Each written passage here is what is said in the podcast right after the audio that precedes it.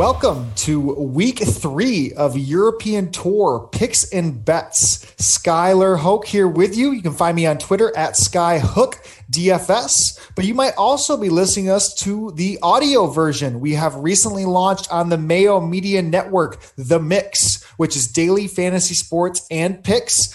The Mix. You can search that in all of your podcast platforms. Um, that is now available. So if you didn't want to look at myself and my partner Tom Jacobs' lovely faces here, Which I wouldn't you know, blame you. it's, it's one of those things, isn't it? you know, Tom is sporting a new hat every week. I mixed it up up here with a little haircut for us. So, um, but Tom, let's bring you in. What's going on?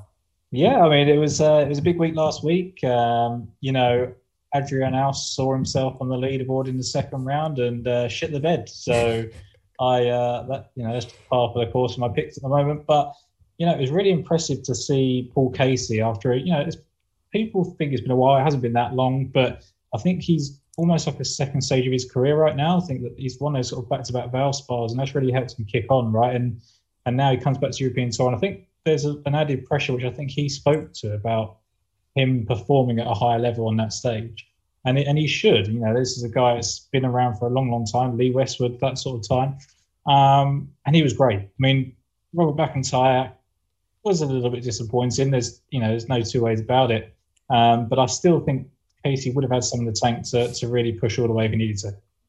Yeah, absolutely. And I mean, he did speak so open about, you know, putting the pressure on for a Ryder Cup uh, appearance for him, you know, knowing he doesn't play that much on the European tour, how he has to elevate his game every single time. And I mean, that's what he did, you know, to finish Saturday out with Birdie Eagle and then to really, you know, step on it um, yesterday, you know, and of, of course, you know, I think both of us are Robert McIntyre fans um, and we really want him to get over the line in one of these massive events. And, it's tough to evaluate kind of where he is. I mean, he's still so young. He's, you know, only on his third year on the European tour now, and arguably, you know, definitely the best one of his class. You know, now sees himself in the top 50 of the world, closing in on a Masters appearance. So it's so easy to be uh, hard on somebody who doesn't come through in those situations like we see with Tony Finau as of recent and all those conversations um, on the PGA tour. But, you know, just another week where, where McIntyre has cashed a big check, getting up in the world rankings. Now he's the top lefty in the world. So that's really fun to see for one of our uh, favorite golfers.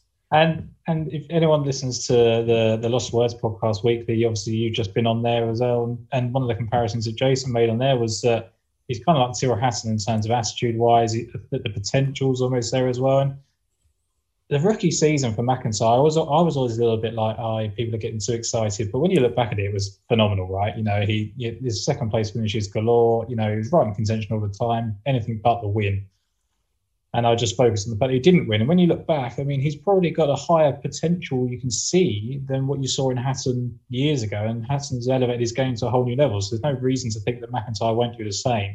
Um, and if you listen to Jason again with the Open in two years' time, so I mean, yeah, just look out for that. Absolutely. Um, and, and let's, I mean, with that, I mean, again, we're, we're set it up. Unfortunately, after this week, you know, we don't see the European tour for uh, a handful of weeks. We'll see a good amount of these guys, including McIntyre, if he does another good week at the WGC now at the concession club here in Florida. But this is the last scheduled uh, European tour event for the next five weeks. Um, so without further ado, let's really dive into this field. And it is the Saudi International played at the Royal Greens uh, Golf and Country Club par 70, um, just over 7,000 yards this week. And this field is loaded with the PGA Tours. Uh, now, if you listen to Pat, he kind of said the, the pay to play fee for a lot of these guys that you're getting, um, you know, the likes of DJ, Bryson, Finau, Viktor Hovland, Kevin Na. I mean, this field is, is stacked up with some of the best players on the PGA Tour. Um, and I think we just have to start with what we've seen here. And that was Bryson winning, what, two years ago. And then last year, GMAC winning. Are you going right to this PGA Tour guys at the top of the board, Tom? I actually DJ the one, didn't it the first year? DJ went first. Oh yeah, you're right. Second. Yes. Um, but but Bryson has come over and played really well, and, and DJ obviously has gone first and second, and it's really surprised me. You say it's just over seven thousand yards, and yet it seems to be other than Graham McDowell, everyone's just kind of bombed their way to to places here, haven't they? And and that seems to be the approach. If you can bomb it off the tee, uh, you know, make the putts. That's all you're going to need to do. It seems a pretty easy, easy layout, desert sort of course, wind effects. Won't too dissimilar to the past two weeks that we've seen. Um, like we have the last two weeks, I'm going to leave the top, you know, section alone. Um, it's a lot harder to do this week. If, if anyone said to me, I'm just going to go full in on DJ or I'm going to go into Bryson, Tony Finau, no arguments here, but I'm going to start my card further down. Yeah, I think you're right, and it's it is very very difficult to look at the top of the board and think, man, you know, what is the likelihood that one of DJ, like you said, he was the winner in 2019. Bryson had won at the Omega Dubai last week. So DJ, Bryson second, Tyrrell Hatton third. You know, the talk of the world right now, Patrick Reed, another one of the guys up here, Tony Finau, Hovland are the six golfers under 20 to 1. And here we are saying, hey, you know, I think it's more – difficult to pick from that lot than just to say, hey, let's hope we get lucky with some of our longer shots. Getting some places like we did with Lipsky week one. If you bet Kanaya at top 10 last week, you know, who we'll talk about a little bit later on, you know, those odds are paying more than some of these winner prices. So I agree with you on me kind of going down the board. And I think we're going to get pretty deep actually with our first selections where, you know, there's also a, a good picking from in this middle range. Did anyone stand out for you here? Yeah, I mean, so for me, it was really hard to go and ignore Tommy Fleetwood at 25 to 1, Paul Casey 25 to 1 after winning so well last week. Sergio Garcia, you obviously liked last week, and, and I did as well. I just couldn't get there. Um, Sergio's excellent. You know, he tees green is superb. If it wasn't for the fact that he destroyed a bunker the first year, everyone would kind of love him here because he finished sixth last year as well. And he puts his eyes shut now. If he can just shut his eyes when he gets in the bunker, he might not get so mad. Um, that Sergio would be the closest. He would be the closest for me at 28 to 1, but I'm still further down the board for me.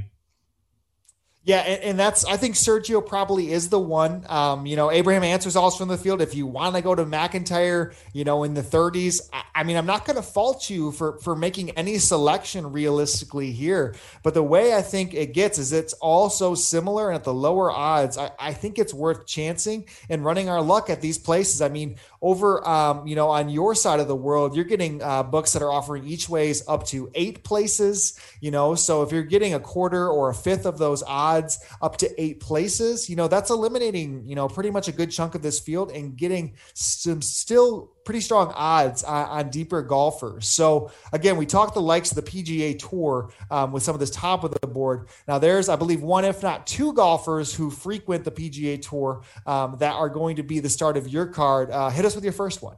Yeah, so my my favorite bet of the week, and to be honest, it, it was first that it just jumped out to me as a big price, right? And there was nothing else to it. Um, and that was Kevin Na. He came out at 66 to 1. I just, I was confused. I was like, okay, you know, there's all these PGA guys at the top everyone's raving about. This guy's won four times on PGA Tour since 2018. He's just won in Hawaii. I know that it's not the top grade event. I know he doesn't contend in majors, and I think that's why people forget about him because you don't see him that often. But he plays well where it suits him. And the reason I believe it could suit him this week is he loves the paspalum surfaces. When the CIMB Classic was paspalum before 2018, he thrived in that CIMB Classic event. He was uh, second in 2014, third in 2015. And, you know, what, what more evidence do you need? The guy can get hot with a putter. Um, he would certainly be nearer the Graham McDowell profile as opposed to Dustin Johnson in terms of distance. And but this guy, I mean, he's so good on the greens. He picks up his ball before he's even hit the hole. Like that's probably cheating, actually. If you ask, you know, Patrick Reed, he'd probably be picking it up. But you know, I just I just couldn't believe the price. I, I expect them to be around the, the 33, 45 to one mark. You got guys like don't want to pick on people, but Abraham Ancer is, is not one. Robert McIntyre is one in Cyprus. Christian Bezuidenhout, I think, not going to be able to keep up with the scoring. That's the sort of price I'd expect him to be. And 66 to 1, I'm happy to dive in.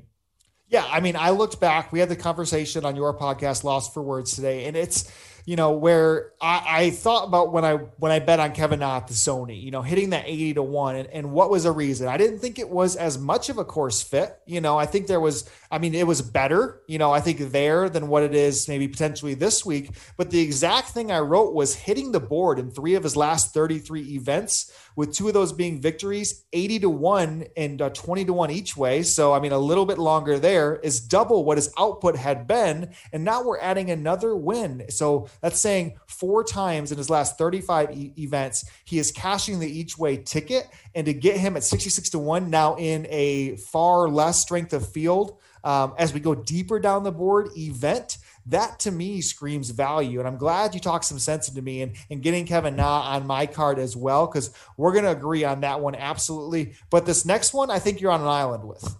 Yeah, I mean, it was met with crickets on the podcast. It's been met with crickets on Twitter as well.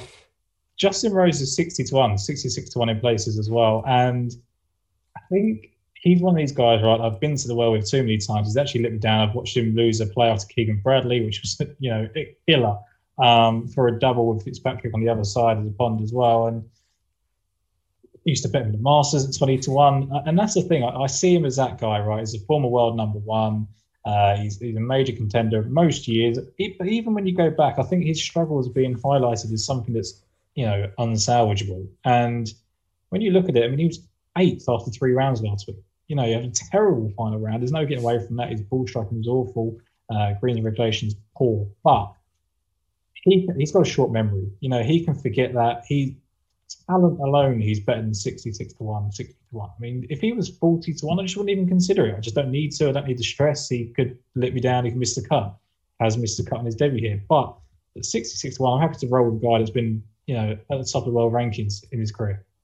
Yeah. And I just think if you compare the two, you know, that's where I, I mean, I loaded my mind up with a little bit more European tour centric guys as we got a little deeper down here. Comparing him and Na to me, what the strike rate Na has shown is a little bit more value. And of course, that you know you're on it there too. I'm going to go in the 60s to a golfer who I mean, his his numbers as of recent on the European Tour. I mean, long term, he's one of the better drivers of the ball, and his recent putting has picked up a decent bit, including you know gaining over a stroke per round in uh, Omega Dubai last week, and that is none other than Lucas Herbert who opened up at 60 to 1. If you look at Herbert, you know, his victory last year uh, came um, at the Omega Dubai Classic, which, you know, he was repeating or trying to repeat at last week.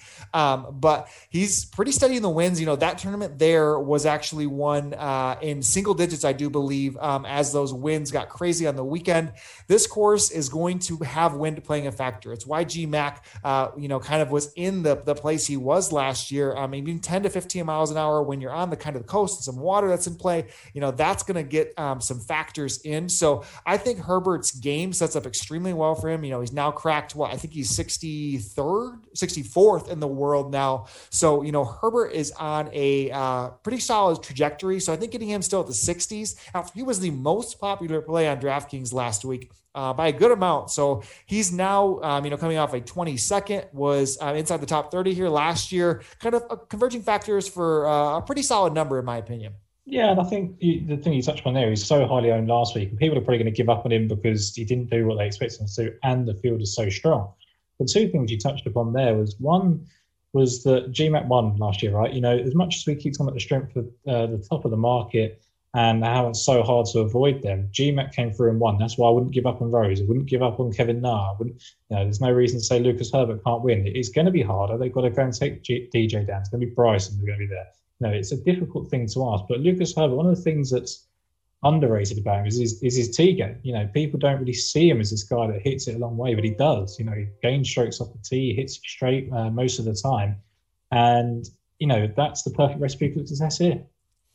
And that's if you look at the leaderboard in 2019, the year DJ won. I mean, you see just a absolute collection of bombers after him. I mean, even Minwoo Lee, who had you know relatively no professional, you know, let alone European tour experience came inside the top 10. You know, Haotong Li was right up there chasing. Um, so again, those guys their biggest strength is they're off the tee. So, in my opinion, that's how we continue to do it. And when we lead right into the next guy, after running, you know, some some kind of field strength averages and, and looking into the off the tee game of none other than Laurie Canter um, at 80 to 1. Canter is somebody who we know melts when he gets to the top of the leaderboard on Sundays, um, and which is tough to sit here and say when he looks into the eyes of Bryson and DJ and Finau, and they're in that final group together. Is he going to be able to, you know, really come through in that moment. You know, times to tell. He's put himself there multiple times. Of course, has not came through just yet. But again, 80 to 1, you get that a, quarter of the odds, you know, 20 to 1 in the each way. I think Canter can really mix it up with his style of game here because off the tee, he is really, really strong. And the thing is, as well, is what I keep going back to is that if you like Laurie Canter, if you believe in him, which many people do, and, and I do to an extent, maybe not so much as anybody else, but I do like him this week. I think I said last week that the course last week would suit better than the week before, and I think this one will suit better as well because you know his off the tee game will let him relish, uh, will let him prosper, and and for me, it's a case of if you, if you bet him now, this is the last chance you're going to get again in the 80 to 1 or 90 to 1, 100 to 1, whatever it is that you've got, because when it comes to the regular European Tour events where the PJ Tour guys are going back, he's going to be 25 to 1, 20 to 1, 33 to 1.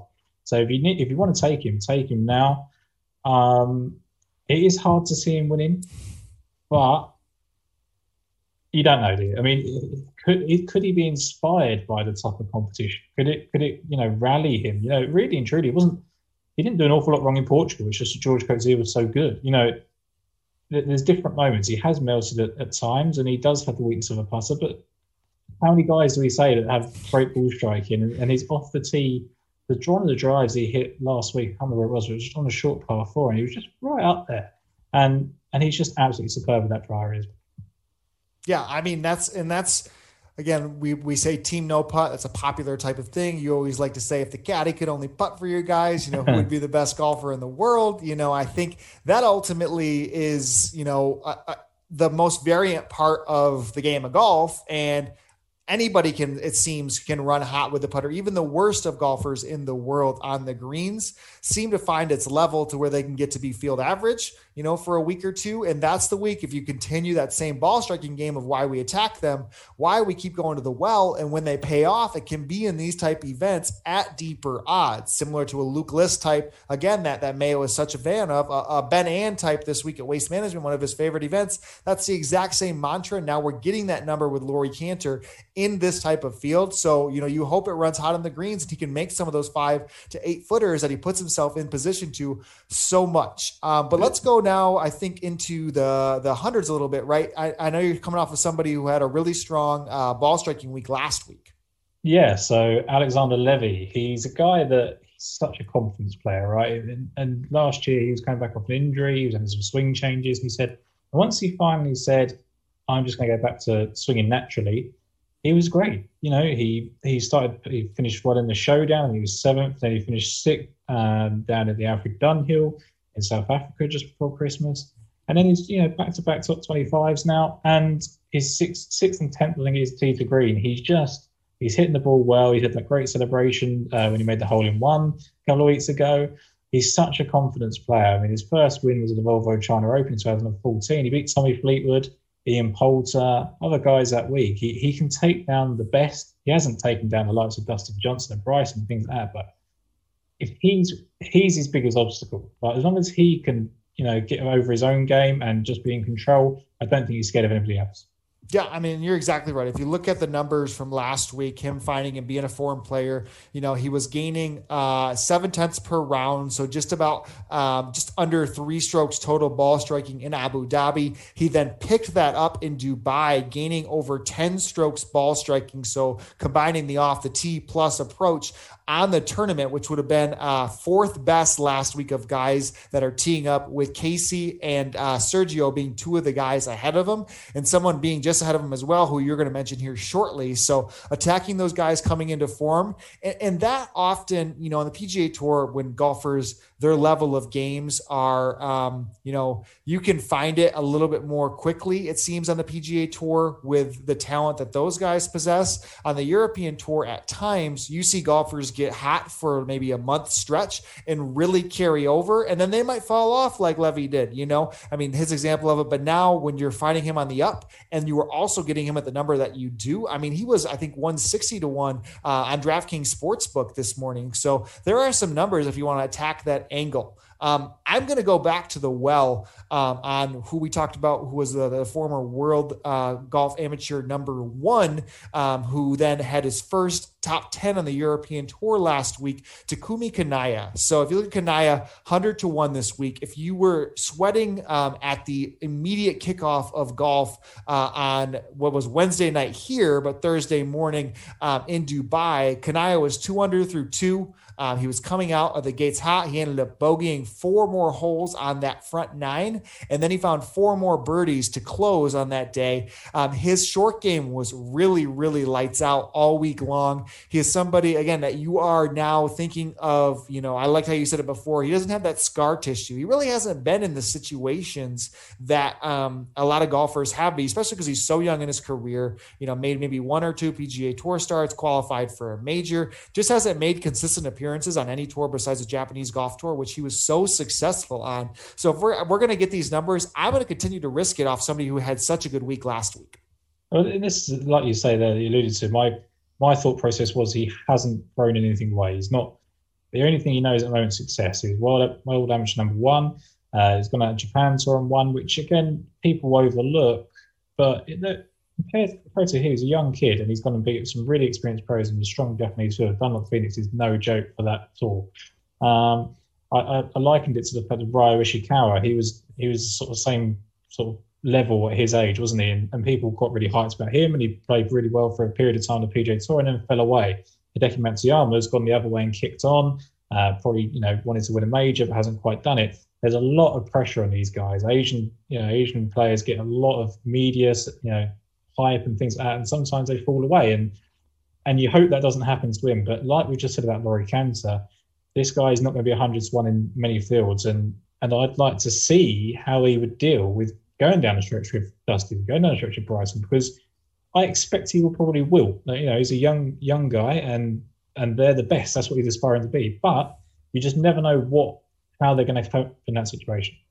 Yep, and, and that's again you take the risk with the number, knowing that is, and again, the protection of each way. I mean, every single bet that we've offered this week has been deeper than 60 to 1. Anytime those are kind of on my card, I'm always securing that with the each way or the top five bet if you have it separate here in the States, whatever it may be. And those odds, I mean, top 10 on Kanaya was still paying, you know, last week over 10 to 1. So those type of bets, you know, still can keep your weeks alive, save your card, you know, still squeak out a profit. So I think when we're getting deeper here, this is kind of that angle to attack back. And um, I know you're going to go with another golfer who just came off of a, a really, really strong week uh, ball striking. It seems like he does it every single week. Um, is this another Canter type deep odds? Um, you know, it's about time for, for this golfer to come through, I believe. Yeah, so I've got two in this sort of range. And the, the first one I'll go to is Ryan Fox. Okay, he was sixth on approach last week and he was 22nd tee to green overall. Um, and and the main thing for me is he had a, a sixth place finish on debut and then followed up with a 27th place finish. And the 27th was really kind of a, a struggle towards the end. He finished with a second round 75, and that kind of derailed him. So he obviously likes the course. He likes it when it's a bit more wide open. You know, he hits hits plenty of good strong drives, but they're they're not the straightest, right? So you can't guarantee he's going to do it. Um, but he's someone that clearly has shown a liking to the course. We've had two two starts here, sixth and 27th. Should have been better than 27th as well um, you know, take a chance because he was he was so good with his irons last week. He was so good tee to green generally. He's a bit wide of mark, like I say, with the driver. Uh, and the next guy is Sean Crocker, and he is the epitome of a guy that needs his caddy's putt for him. He's had you know four uh, starts of ninth or better tee to green, and he's just he just hits the ball beautifully. And we talk about the Kurt Kitayamas of this world. We talk about Brooks and, and Peter Uihlein back in the day you know, these guys come over, David Lipsky, who've been been on the last couple of weeks. These American guys come over to European tour and take it takes it like ducks of water, and he really did do that. But now it's time for him to take a step up, and I think doing that in a field of people that he is he's aspiring to be on the PGA Tour. There's no two ways about it. That's where he wants to be. That's where the American guys want to go, and he wants to mix it with those. And this is a good opportunity for him to do so.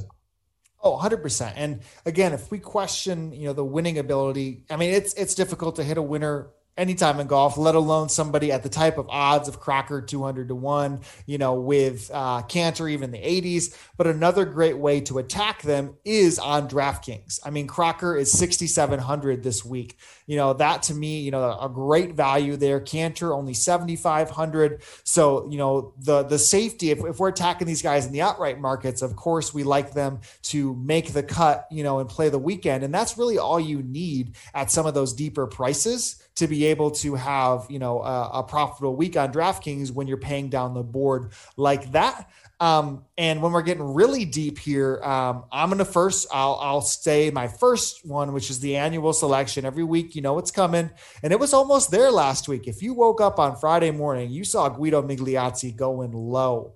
And I mean, he was six under through 17 holes, nailing putts. I mean, I think he hit a 15 footer for birdie, was having a 10 foot par save gets on the last hole of the day on Friday. And of course, three putts it, has to sleep on the bogey. Um, you know, T ninth. I think he got into like tied for seventh at one point. Um, and, and, then he ends up outside the top 10. Of course, the weekend doesn't go his way, but the start of Migliozzi's run, you know, they're giving us numbers, folks. 300 to 1 again for Guido. It's just something I'm going to keep taking. You know, at one point last year, I think he got down to like 40 to 1 you know, and that's, you know, you saw it almost in Phoenix again. Si Woo in this similar style of what Pat bets Si Woo every single week. You know, Si Woo's already back up to 80 this week. You know, Guido, they're not giving us 300. Of course, he didn't come through with a win, but the ball striking is rounding back into form. He shows up on the leaderboards. Have I gotten you into a Guido fan yet? I love Guido. I was really impressed with him, and and you know, although I don't get to bet him very often, there was there was times two years ago when he first came out that you thought this guy's got it. You know, we're looking at like a Molinari type, whether it's Edoardo or Francesco. You know, you don't know quite what level they are, but he was, you know, you've got the Paratores of this world. He, you know, they're all Italian guys, but he, it's hard to know what his potential is. Like, I think, I think he's a brilliant player, and I think that when he gets in the mix, apart from last week, but generally speaking, when he gets in the mix, he's rock solid, and I think that's a really good trait to have. Like, although it's been a lower events in Kenya and Belgium, he's shown that he can get the win, and that's really important. And 350 to 1, you're not asking for a lot to happen. There's a couple of guys, Ashun Wu down here, I really like at 250 or 200. I'm not sure what price is over there, but you know these guys. I, I liked Wu last week, and and he's hitting the ball pretty well. They just like this desert golf, and and Guido likes his part of the world as well. And why not a 350 to 1?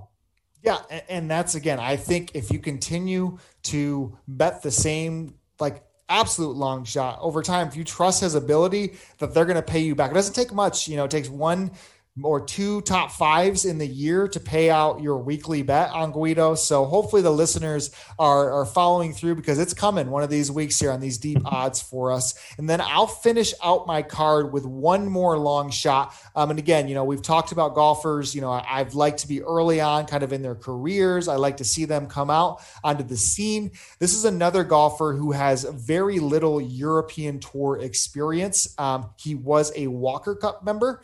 Um, so this is um, none other than Harry Hall. So Harry Hall um, is a golfer who had limited European starts after he was gifted a couple of sponsors exemptions. In those starts, uh, he came out at the Alfred Dunhill Links Championship. So again, the big one, the big Alfred Dunhill, where you're rotating between St Andrews and the the really strong events. He came out and finished 15th in that event, and literally his professional debut. I mean, to do that on that stage, I mean that is you know a, a huge type of performance. You know, he shot a 65 on Sunday there to get himself inside the top 20. So Harry Hall does that. He comes out and then the South African Open finishes 12th the next week. So a really strong performance. And then he leaves himself with no status anywhere. And he has to Monday qualify into Korn Ferry Tour events. He, he keeps at it, keeps going, finally is able to get in a couple events, finishes a year with three top 10 finishes on the Korn Ferry Tour in his final six events.